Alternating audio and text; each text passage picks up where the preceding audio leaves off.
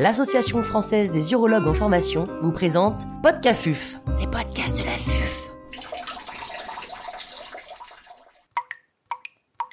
Quel est l'intérêt de l'examen cytobactériologique des urines en urologie? Professeur Franck Bruyère, urologue au CHU de Tours, nous fait part de son expertise. L'intervenant n'a pas reçu de financement. Le CBU est un examen largement réalisé, notamment en urologie, et son réel intérêt n'est pas très bien connu. Est-ce que le CBU est utile avant une intervention d'urologie?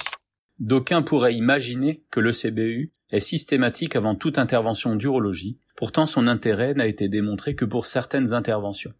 La preuve serait apportée par une étude qui montrerait qu'un ECBU positif, c'est-à-dire la présence d'une bactériurie, augmente le risque d'infection post-opératoire. Eh bien, cela a été le cas seulement pour certaines interventions, la résection transurétrale de la prostate, l'adénomectomie et l'urétéroscopie. Mais dans toutes les autres interventions, le doute persiste. Et pourtant, les recommandations de la SFAR 2018 écrivent la chirurgie urologique se pratique soit de nécessité sur des urines infectées justifiant une antibiothérapie curative, soit sur des urines dont la stérilité est confirmée par la réalisation d'une uroculture avec compte de germes. C'est une des raisons pour laquelle cette ECBU est trop pratiquée avant les interventions d'urologie, alors que cela n'est pas justifié.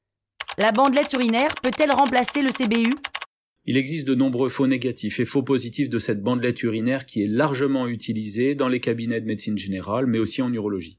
Son intérêt a été démontré chez la femme jeune, sans antécédent particulier, en prédictif d'une infection urinaire, avec une valeur prédictive négative très bonne aux alentours de 90%.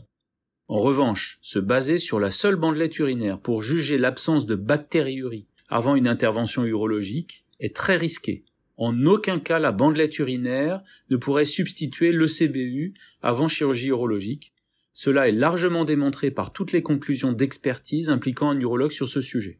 Il est évident qu'il n'existe pas de nitrite en présence de certains germes tels que les staphylocoques ou Pseudomonas aeruginosa, mais les valeurs prédictives sont modifiées par l'utilisation de la vitamine C ou la prise d'antibiotiques récentes.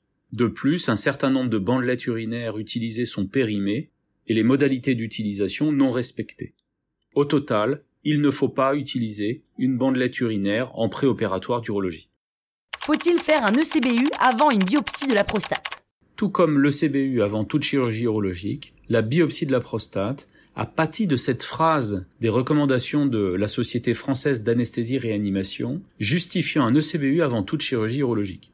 La biopsie de la prostate est-elle une chirurgie urologique? La vraie question est est-ce qu'une bactériurie augmenterait le risque d'infection post-biopsie de la prostate? Il y a beaucoup plus de preuves de l'absence d'impact de cette bactériurie sur les infections post-biopsie que le contraire. Il y a même une étude randomisée qui montre que les patients qui présentent une infection post-biopsie de la prostate ne présentaient pas plus de bactériurie que ceux qui ne présentaient pas de complications.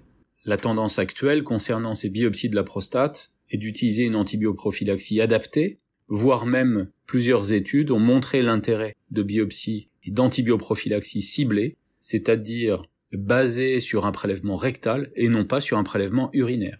Cette ECBU n'a donc pas d'intérêt avant biopsie de la prostate.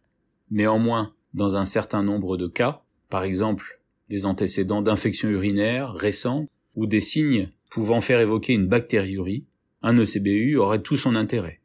Mais la vraie question est quel est l'intérêt de faire des biopsies de la prostate dans ce contexte?